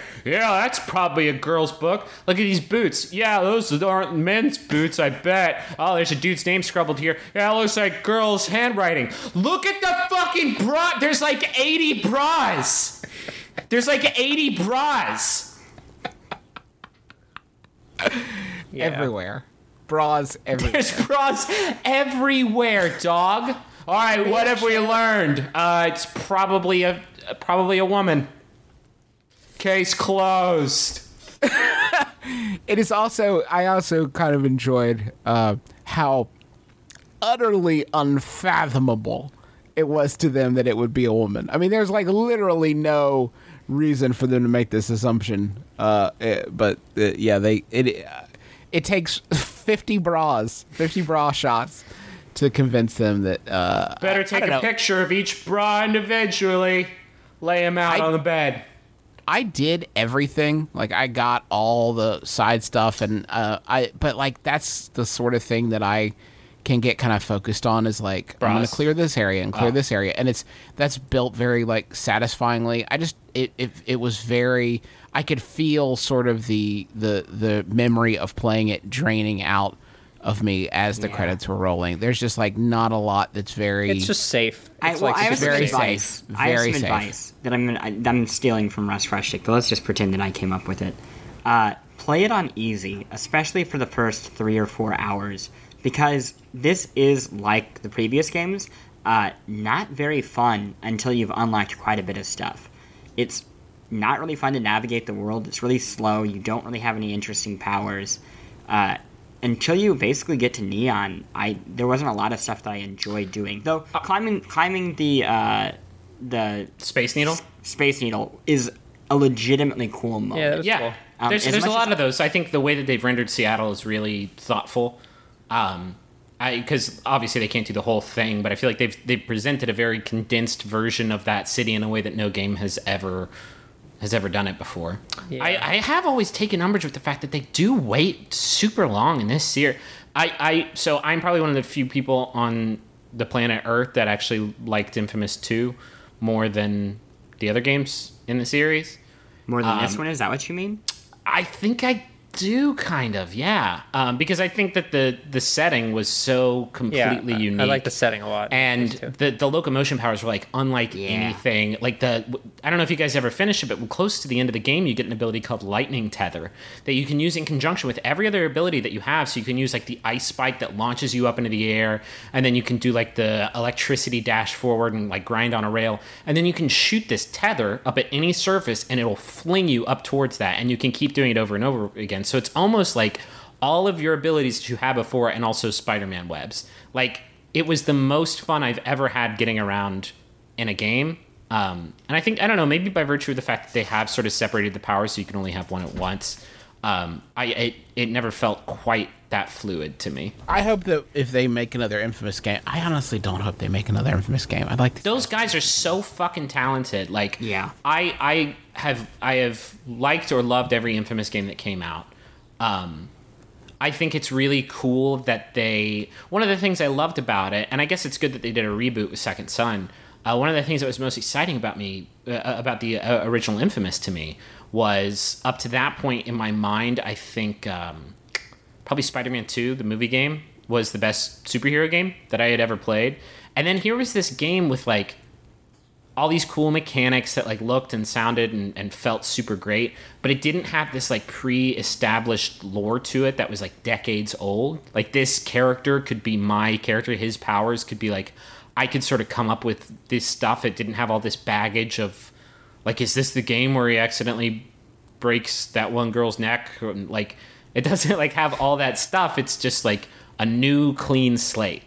Um, and like I, I liked that and i think i would i would like to see what they could do with a completely new ip or a sequel to rocket robot on wheels. Uh, it's just weird that you said that it was a reboot because this to me doesn't feel like a reboot at all. It feels like, I mean, it feels. i mean it's like a new new sequel. characters new new Yeah. you know powers I would, but I feel like a reboot is like a real, like legit reimagining. that's a good like, point no it a is set it is set in the same world and it's built on the events that happened and it's also built 2. structurally. It plays out exactly like Infamous One and Two, like based around mini missions scattered around the map, et cetera, et cetera. Like it really does feel very similar to One and Two. I I would like to see them make a small game on the side. Like I, I have a feeling that they're probably gonna have to make more Infamous after this, especially if this is a reboot. Um, but I would like to see them make something like Brothers that doesn't cost so much that they can like they they, they have such cool ideas for Yeah. how their games feel. And they also have, I think, really ambitious ideas, especially with the politics. And I, I have to imagine that there are things that they've wanted to put in all of their games that they weren't allowed to, or that it was just like, uh, maybe this wouldn't be so comfortable in a game like this, uh, a game that's about superheroes. So I think they're, like you said, they're so talented, and they, I think, want to do something uh, important. And I would like to see what would happen if they were given that opportunity. Yeah, I mean, obviously, like I, I, there was a lot writing on this one. Like there was a lot writing. It had to be the PlayStation 4 system seller. It had to come out in the same month that Titanfall came out. Um, I think it did that. I think it did that job pretty well. Um, but I'm I'm glad, and I'm sure that they are too, that they don't have that baggage. Especially like you could feel that in the spray paint, like, or in the like, put your finger on the touchpad and then swipe it across the touch sensor, like it is in real life like it felt a lot of that stuff kind of felt a little make sure you showcase the hardware to me Yeah. um which like i don't know i think i think sucker punch does best when they just are given free reign to do what the fuck ever they want Uh, let's talk about some news. I feel like there's only one piece of news that brought the internet to its knees. Uh, Facebook buying Oculus Rift. oh i thought you were gonna say like a joke there No, it's, I'm just dead serious. it's such a serious subject that we have to Super serious. Uh, yeah, it's weird, right? can you do a quick summary for some people that maybe were super busy Yeah, last sure. month and maybe A didn't quick have time summary. They don't know what Facebook is. Facebook is a website. You basically like make friends, and then you can play like cool games when can people you like sorry one level just one layer deeper what friends are Okay, so like people that you see, but Ross you like know Rachel, more about like and what their deal is, like how they live their life and stuff. I, that doesn't sound great to me Okay. if i'm being honest It's pretty good. And then so this company that invented Friends is now inventing VR. nbc you're talking about NBC. Universal. Uh, Kevin S. Bright. So uh, yeah, so Facebook bought Oculus Rift, and the internet uh, sort of died. How Uh, much? Like three people- three hundred thousand two two two two billion with a B American dollars. That's one fifth of a WhatsApp. That's one fifth of a. Maybe actually, I think it's um, less. I think WhatsApp was like 18 billion. Oh God. So anyway, it seemed like a lot of people were upset. I don't know if we have any Kickstarter backers in this podcast right now, but it seems like a lot of the Kickstarter backers were upset because they feel like they sort of like kickstarted. They were like unknowing venture capitalists for the Oculus. like as as we can approach this from as logical a standpoint as we as we you know possibly can but don't you guys fucking get it? Like don't you like if you were on this is literally i can't think of anything in the entire games industry that this could have happened to that would have felt like more of a betrayal to a grassroots effort than like this thing. It's, it'd be like if chris roberts was like and now star command we sold that out to texaco. Like what like it is it is this thing that was built on the shoulders of like all of these people and like i like i i'm a realist i understand that's not how like business and shit works but this is like literally the worst the, Like okay, the but worst okay, company here's that could where happen here's to. it breaks. Uh, here's where it breaks down for me. Says who? I mean, says who? Like what? Why? It, there has been zero evidence for this being like the worst whatever thing to happen to Oculus since whatever.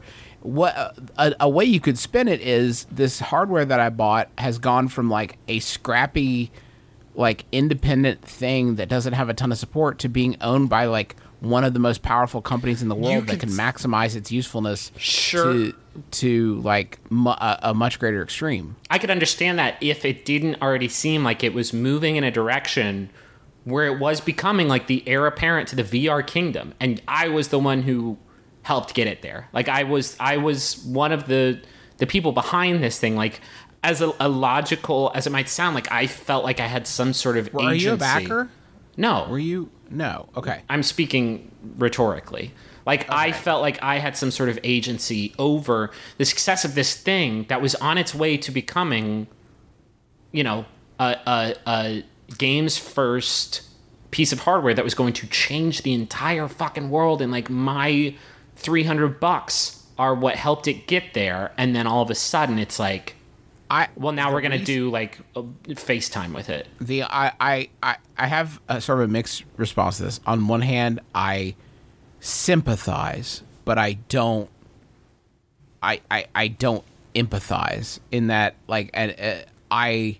That's probably a weird distinction to make, but like I understand why people feel that way, but at the same time, like I'm glad they're feeling that way because it is yet another of the many, many, many, many, many, many, many reminders we've gotten that uh, wish in one hand and kickstart in the other, and spit in your third hand and see which one fills up first. The, you, there is. I'm not saying. I'm not saying this like. Well, you know, you put your money in and you get what I'm. I'm saying like you have to go in with that expectation, like to But this is- spend a this is- large amount of money on something that you have no guarantee of ever receiving is gambling. Right, it's gambling. You're but gambling. like that, that, I don't think that's especially appropriate here because like people have gotten their dev kits, like they've played some cool shit on it already. Like they have this thing, and this purchase isn't like you know you kickstarted, you know whatever Code Hero, and it's taking forever to to get made. It's it, it happened like it's it's in your hands. Like they were making moves. It's not like a thing that was like canceled and they had to figure out how or if they were going to get their money back to everybody. Well, It's- then it, over even more. I mean, the fact that that you have hardware doesn't change the the the the basis that you don't have any control over what's going to happen to a thing. Like you don't have your three hundred bucks doesn't get you a say in in how that goes. And I don't say that like punitively, like just shut up about it. I'm saying like remember this the next time you're going to spend money on something because like this is the nature of Kickstarter. Like you're it is a uh, interest free loan that there is no promise of return on Yeah. ever. I, I would say the weird thing about all this, I mean, there's a lot of weird things, but the weird thing about all this is that I just cannot envision a world where VR, or at least the VR that like I've experienced in using the Oculus Rift, is ever, ever, ever going to take off on a broad Facebook like scale. Maybe ex- 15 years in the future, 20 years in the future, but in the next five years, not a chance. Well, no, like that's a weird comparison because like you don't have to buy Facebook. Like you don't have to spend. You don't sure, have to drop but a like few okay, so like Facebook. the scale of like an Xbox One. How's that? Also, that's why I think Facebook bought it now for, and this sounds crazy, but only $2 billion. Like, I think their logic, and you see this, a lot of tech writers are writing about this, especially the guys at BuzzFeed, uh, but Facebook wants to own whatever the next Facebook is. That's why they bought WhatsApp. That's why they're buying something like this that maybe just maybe this is the way that people use monitors in the future. And if they buy it two billion dollars now, which is like a pebble of you know Facebook's total worth, if it ends up blowing up, they own it. you But know? what's They- weird is that like Oculus Rift is not like as we saw during GDC, Sony came out with their own thing. It's not like they're the only game in town. It's not like anyone couldn't replicate that the the work they've done. Right, just- but they have a pretty huge leg up and like pretty good relationships, or at least they did before this acquisition. Like they had a lot of really good relationships with people. They had like the most positive.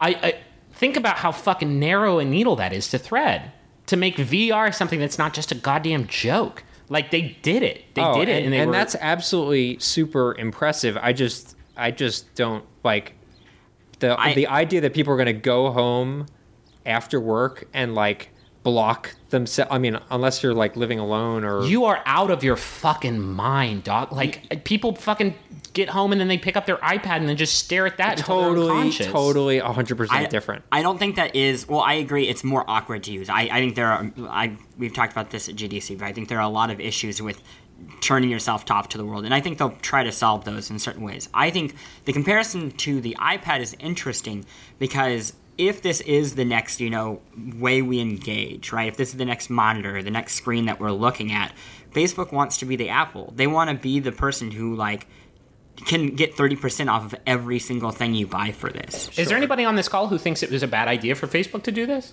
Not at all. I, I don't think that's the point. I think that it's a fucking good ass pickup. Good job, Facebook. What's? I guess I just want to know the application. Yeah. But there's, What- I think I here's the thing. If if there any like hesitance I might have about this, I wasn't a backer, so I don't have that gut punch like fuck you. This was my grassroots thing. Um, and I do like I I am excited about the gaming applications of this. I am super excited for the non-gaming applications of it. Like when you think about this, in I, I forget, I think it was um, maybe Doug Wilson or somebody was making this point about like think about how like instead of having to go on field trips in schools and shit like you can just have this like virtual thing and you can see what it's like to see like dinosaurs to scale. Like the the applications are literally endless. It- like I, I think there's some really really exciting stuff that they can do and I, I my hesitance my only hesitance is that facebook has not proven itself as an especially great vanguard for video games in the past. Like we've seen developers, like entire developers rise and fall because they base their game on that platform. Yeah. And I- then just it shit the bed. The only thing that I can think that makes sense is that Mark Zuckerberg thought he was buying an Oculus Rift, and he just Two bill? his- Are you sure? his cons- okay. two bill. Uh, it seems a little. You know, I don't remember if that seems pricey or not. I guess things cost. It's like a milk, right? Like a, a pint like a of milk. milk. About a milk seems good. I, I think they'll have learned a lot from the game issues. My biggest concern is that it'll be a walled garden, like uh, like what has happened with iPhones. And I think the Yeah. the most interesting things that are happening right now on VR for me personally are really strange uh, and provocative. That that uh, the thing that was on our site and was also on the verge of being able to switch bodies with someone, of you know you know, a, a man in his underwear and a woman in his underwear standing across from each other and uh, having the Oculus Rift on, you know, seeing from the other's perspective. I think those are really important things. I think they like those are like Facebook wants to change the world. Those are the sort of things I think actually could insert. There's that there's that one dude who first like um, hooked up the the Hydra controllers, the Sixense things, and and like made it a full body tracking system that was like doing some really cool stuff. Like a, the, the coolest shit that's going on right now is in the in the open source field, and I think that it, I think you're right, Chris. I think that's something I we gloss over. We were talking about this before. Is like if that goes away, it'll be a goddamn shame because I think that colored a lot of the uh, impressions when they they revealed Morpheus, which is like there's some really cool applications for this, but if you don't make it easy to to get into, like as easy as PC development or like open source development is, then like it's probably not going to set the world on fire. Sure. You guys know I've never, I've never worn an Oculus Rift. Oh, you're kidding me! No, you're No, missing isn't out, that buddy. weird? You really have to do know. it. It's it's like I don't Well, understand. I'm not gonna buy it now if, since the only thing I can look at is like which one of my friends like Captain America. Like I don't want really want to see that in 3D. I don't think that's. I don't think that's only what it's. Like, I think that's the only thing he'll be able to use it for.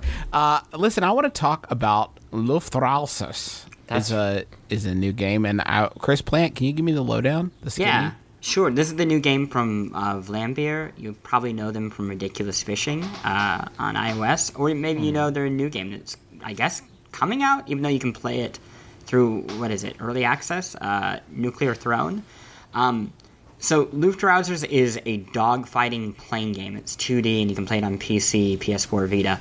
And the goal is to accumulate combos by flying your plane around and shooting like larger planes and boats and subs and other vessels. The big hook though is as you uh, kind of hit certain accomplishments or complete challenges, you unlock new parts of the plane, and you can uh, choose like a different type of body. You know, so maybe it's strong, or maybe it has the ability to go underwater, or maybe it's a melee body, so you can run through stuff without taking damage, or you can get a different type of weapon, which like one's like a laser, or one that has like a spray of bullets. Um, and what's what's the other thing? Engine. The engine, yeah, yeah. Like one's a gun engine, and it fires uh, bullets out of its. Uh, It's the fucking end. worst. Yeah. Uh, I guess it used to be super overpowered. Anyway, It is not Um, anymore. Yeah, it, it's it's a very kind of arcadey type of game where you're constantly trying to destroy uh, as much as you possibly can and maintain this combo. So you're always trying to stay in the fight. Uh, it, the creators actually refer to it as a very angry game. They were developing it uh, around the time that they were going through this whole thing with ridiculous fishing being cloned. Um, and they were kind of at a dark, place and weren't sure where they stood in game development. And you, you can definitely feel that with this again, constantly to be in combat, constantly to be killing and killing and killing. Uh, it's also a very old school game in that you're kind of doing the same thing uh, constantly. You're, you're repeating the same kind of attack formation. You're finding ways to kill these big ships. Uh, in like, I, I don't know. It kind of reminds me of Blinking Red bosses from back in the day, where it's like, okay, I'm gonna shoot, shoot, shoot, dodge bullet. Okay, go back to the other end of the screen. Now come back, shoot, shoot, shoot, dodge bullet. Go back to the end of the screen, and you kind of create these loops uh, to survive.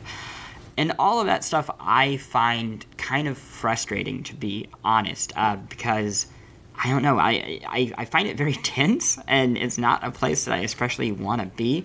I also find it like frustrating maintaining a combo because it's reliant on uh, vehicles constantly coming onto the screen, uh, and sometimes I feel like I got cheated. Where it'll be like, oh, well, I could have maintained that combo, but there were no enemies around.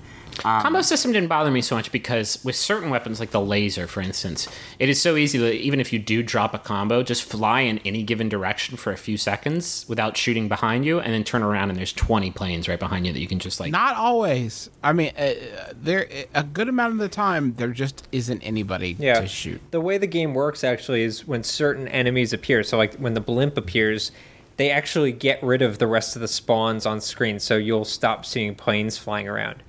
And it's a uh, uh, why I take issue with the combo system is that it really is a feast or famine situation where it's like if you have a 20 point combo, you're making tons of points, and then 20 times combo. But if you lose it, and there aren't like it's just big guys around, you're basically toast. Like, you know, it's pretty frustrating to like spend a few seconds trying to blow up a battleship and only getting like 150 points when with a combo, a decent combo, you could get like 10,000. and there is a strategy to that of like basically keeping things Yeah. on the screen, not killing everything right away. Uh, Sustainable farming. Sh- sure, yeah, that's pretty good. Um, but I, I don't know. I it, Frushtick really likes. There's the extra difficult mode called it's SFMT. Is that Yeah, right? I don't Uh, actually. and that's like the I, Oh, I wouldn't don't? say I really love it. I actually like the normal mode better. What's it stand? What's that stand for? I don't actually know. I have no idea. I looked it up before the show, and there are so many different answers, and I don't know which one's right. Yeah, I don't know. I should have asked them. Uh, I don't actually. That mode is like outlandishly hard, but I am eighth in the world in that mode, so I guess I'm pretty good. I'm proud of you. Uh, the uh, normal mode is more of a gradual incline of difficulty, whereas on that super hard mode, like there's like a blimp and three battleships the second you spawn, and it's just absolute insanity. Um, I like, I like the progression of the game. I just don't think I don't like the top end. So like I liked unlocking parts for the ship. I liked completing missions for certain parts. So like one mission might be like kill six ships with the rockets or whatever. So I like that stuff. I just got really frustrated when it came to like the end game, which is essentially like a high scoring thing, and it's so reliant on that combo system that it can be a little bit frustrating. I I like- actually. Oh, go ahead. Oh, Sorry. sorry. Well, I just want to say this is probably my. Uh, I have been playing it and I've enjoyed my time sort of unlocking things. It's probably my least favorite of the of the, the Vlambeer games, and I've thought about it a lot as to why. Um, as near as I can figure, it's that this is a at its core when you get right down to it it's a score chase game right? It's how high of a score can you get. And i feel like when you have uh, one thing I, that i've always thought about score chase games is that it, it's meaningless unless the parameters for every score chase are the same. If i have a higher score than russ well something's wrong but if if i have a higher score than Plante then I don't know if that's because I did a better job or if because my particular loadout was like better or worse than whatever he was using. I, kind of feel it's like once less- you un- It's less loadout, unlock right? everything and more What? like it's less about the loadout, more about like just how the enemies. I don't know. I It's like a both. s- I like a score chase game. One like uh, my favorite example and like one of my f- very favorite uh one of the types of these games is Super Crate Box, which from a, uh progression standpoint is actually really similar to something like uh, Tilt to Live, for example, where you play through until you unlock everything, and then the actual score chasing begins.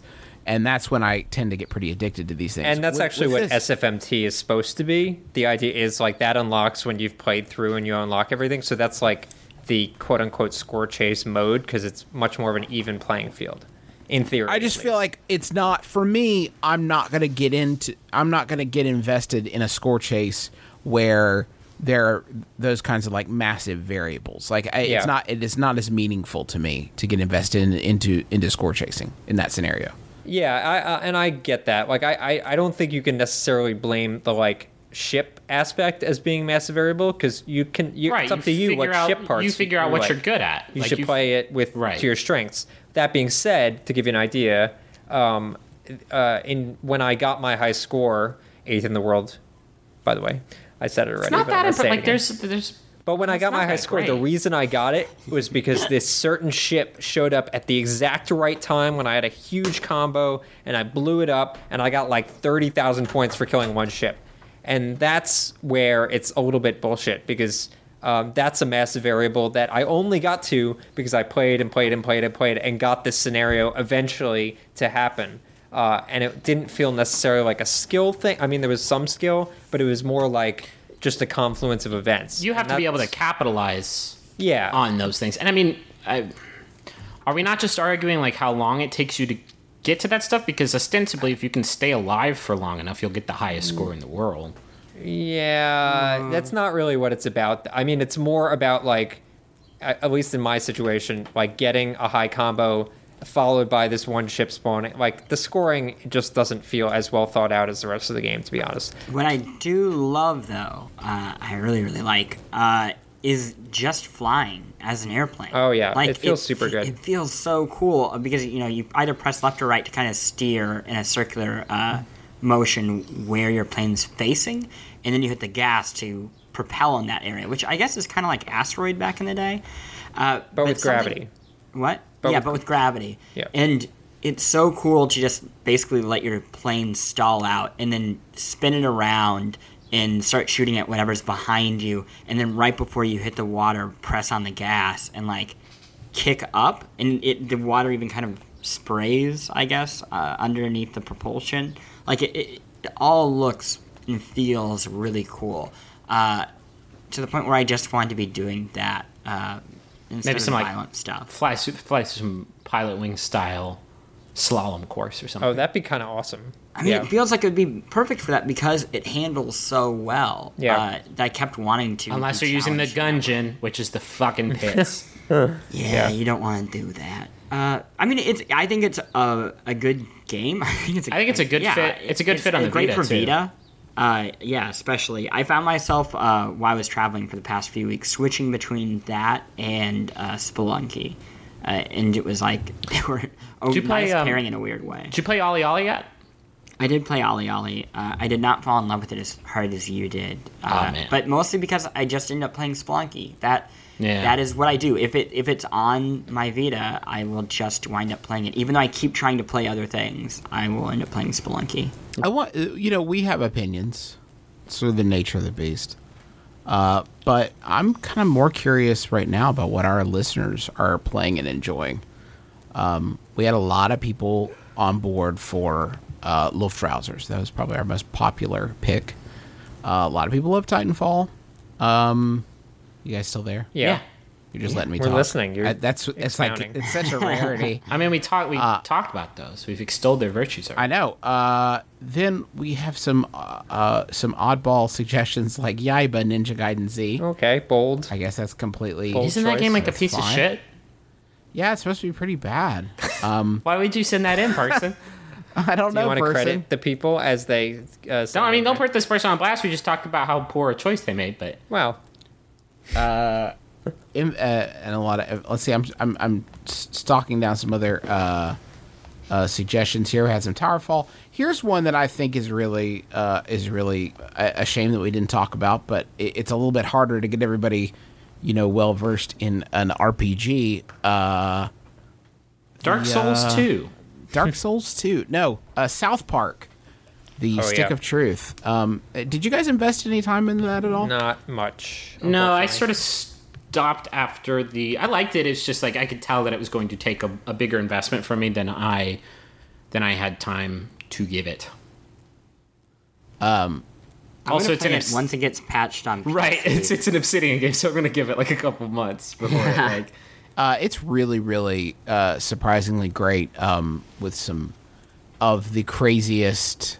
Uh, like they they pushed the proverbial envelope much farther than I've seen it in pretty much any other game ever released. So, uh, pretty wild and surprisingly well thought out from like a, a perspective of, of like combat. Surprisingly like deep in terms of the, the different types of abilities you have and uh, weapon patches and stuff. And it looks just like the show, and I don't it's think great. I don't think it, it like I wasn't surprised by the depth of the mechanics and the customization because like that's like what Obsidian do. Well, surprised in the context of it being a South Park game, but Sure. yeah.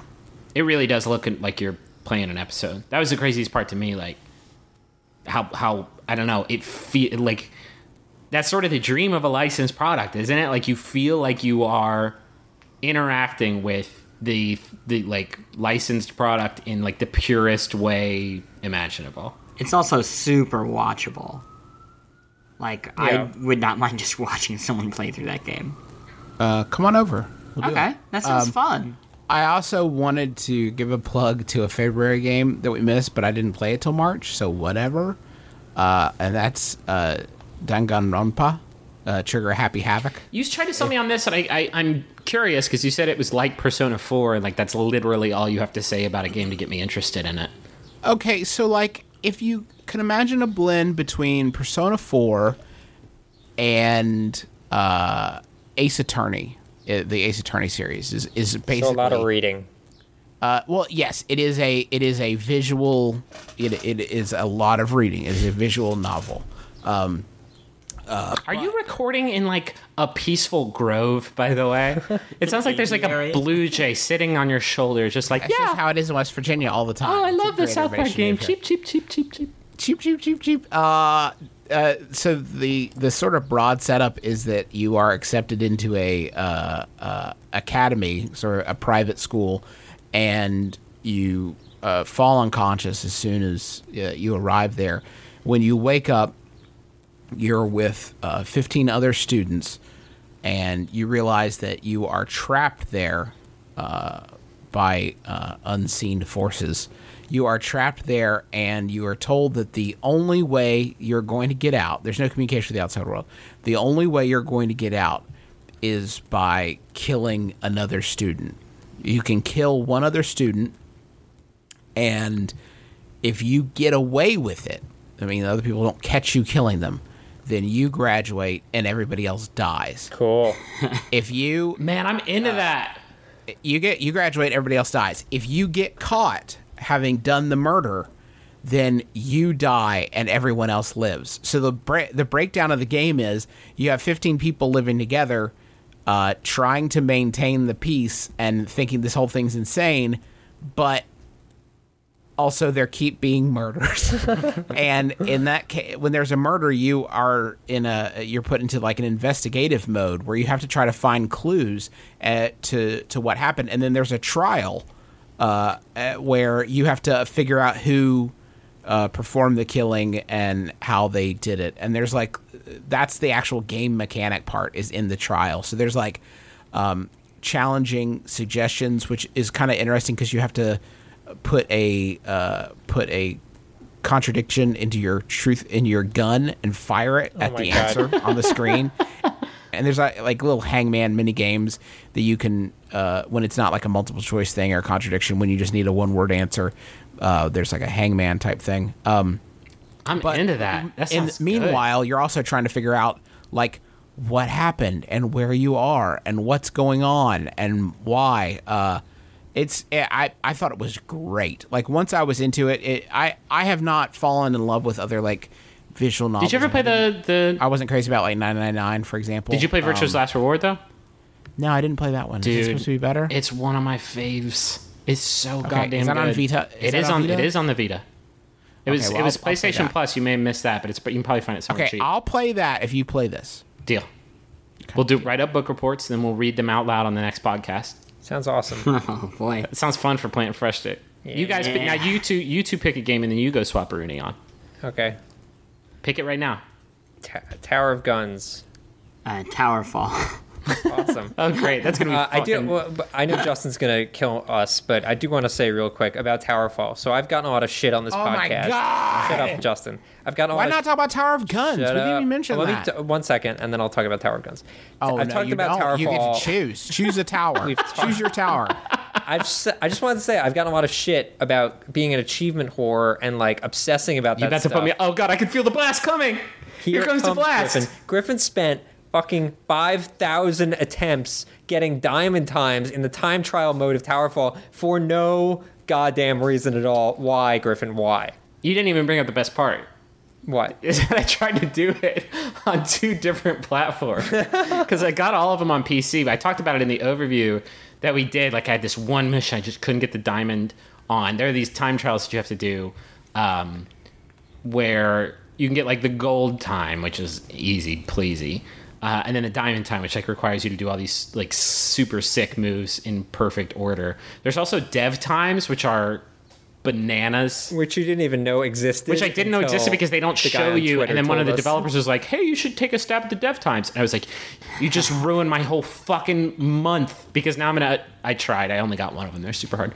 Um, but yeah, I got all of them on PC, and I, I've been trying to do it again on. Why? It's fun, man. It's fun running down those lines. I want that trophy. It's pretty sick. Uh, also, Tower of Guns is really effing good. If you like um, Binding of Isaac, but wish it was a first-person shooter, bam, Tower of Guns. with really great locomotion. Really, Really like good. super floaty jumps and like speed skiing and like all that shit. Rocket Great jumps like it's, randomization of rooms and like Yeah. cool art style. It's nice. Hella good game. Um, any other remain? I, I played a bit of the Diablo three expansion. yeah, I haven't I actually actually gotten to liked like I haven't gotten to the fifth act yet. I played a bit as the Crusader. My main like favorite stuff about it is the stuff that wasn't even in the expansion, but the Loot 2.0 patch. Yeah, that it makes is a big such difference. a better game now. They also got rid of the like really frustrating aspects of the late game stuff, where it was like insta kill. Like you'd basically run in, you get hit once, and you'd have no health. And uh, now the enemies scale with you, which sounds like it would be lame, but it actually means that like every time you play, it's like a good experience. It's right, not you can't like- get you can't get ahead of yourself like that. right, and you're always getting good gear for your level, and it's just satisfying. Good gear like- for your class. Right. Uh, yeah, they they uh, redid all the loot. That being said, I, I'm kind of waiting for it to come out on PS4 before I like go nuts on it. You know, I was doing the same thing, but I realized that like, uh, I don't know. I've, I've I've just gotten so acclimated to playing Blizzard games on on my computer. Like, just why not go ahead and knock this one out? I say that in like preparation for Hearthstone coming out on iPad. Yeah. which will like really really tie me down and possibly kill Justin. It's gonna be sad. I'll miss him. He's Can't my wait. brother. Yeah. Yeah, Well, we had a good run. Uh, are we done now? I think we're done. Yeah, we Seems did like it. this went on forever. Tower of Guns is really good. You should play it. Uh, preview for next next episode. I get, obviously we have to talk about Dark Souls 2. I can't wait to crack that open. I'm gonna play through it again on PC. Um, I already beat Did you it. beat it? Yeah, you no. solved it. Yeah. Oh my god, you're crazy. I'm fucking. Did you need GameFAQs? What am I paying you I for? didn't. Do you have a job? I um. That was like my spare time, buddy, you, you bought a house. and a PlayStation 3 game. What about Rusty's Real Deal Baseball? I think we should all make an effort to play that game. what else? FTL Advanced Edition. I guess that's not really a new game per se. It's out on iPad right now. It's so goddamn good on iPad. Yeah, it's real good on iPad. Uh, Goat Simulator came out April first. It's a pretty great game. Probably won't. probably won't get around to that particular one. Wow, I'm looking through and I'm like, I am not getting excited. That's right. April. It's a April's little not quiet. super. We're gonna good. talk a lot about Dark Day, Souls. Daylight is out. Dark Souls is gonna be. That's like the end of April. Oh my god, I have so long to wait. Oh my gosh. Um, I can't believe. I cannot believe. That, I mean, I know you're not a true faithful fan. Kind of a disgrace to like fans of the franchise because you didn't even get past Anor Londo. But um, I'm surprised that you've held off this long. I I really want to play it on. I uh, the thing is, it this is also where I work, like at my uh, and and I can't. I'm sorry. I, that was actually going to be an explanation why I shouldn't play it on PC because I'm going to get some like really confused emotions. But uh, it's like old. Those are so old now. I hate them now. What? What, What does that computers? mean? The PS3 is oh, old. that's how I feel too. A The hundred 360 is percent. old. It's I have fine. my 360 hooked up. My 360 is in my fucking basement, and there it shall stay. My PS3 got a, a reprieve. The warden took it off death row and put it in my bedroom because it can play Blu-rays. Can you believe? Like, that's can it. you? Can you believe? I want you to cl- everybody close your eyes. Maybe not everybody, because I think this news is maybe only pertinent to Justin. Ah, actually, I don't know where you guys land on it. Anyway, in close your eyes and imagine over like more than a calendar year from today, we will be playing Persona Five on our PlayStation Three. Yeah, don't care. Oh crazy gosh. town. Maybe I'll play more than an hour before that happens. I wish it would come out on Vita instead. Yeah, bro. Whatever. Teddy's gonna run around. Someone's gonna go to Junes. I've been there. I'm just getting excited hearing you say those things. I know. I don't oh, man. even know if those Every- are franchise staples. Are they? Oh, is great at your choose. Final Fantasy X and 10-2 remaster. Elder Scrolls Online. I in, I intend to ignore those. No, Final Fantasy came out in March. Um, I, I played it. Final Fantasy X is still not a great game. Sorry. Man, this is gonna be a crazy month. Dark Souls. Yeah, Dark Souls. We'll figure some shit out. prepare I'm sure some crazy of stuff will Dark come out on Steam, and we'll be happy. Yeah. Uh, okay, so that's going to do it for us here on the Besties. Make sure you head over to polygon.com, read more of our stuff there. Subscribe to us on iTunes, leave us a review. Uh, follow each of us on Twitter because please, why not? Uh, we're at Polygon on Twitter if you just want to follow our site there. And uh, be sure to join us again next Friday for another episode. Not or next, Friday. Why would it be next Friday? next month for another episode of Besties? Uh, because shouldn't the world's best friends make the world's best games?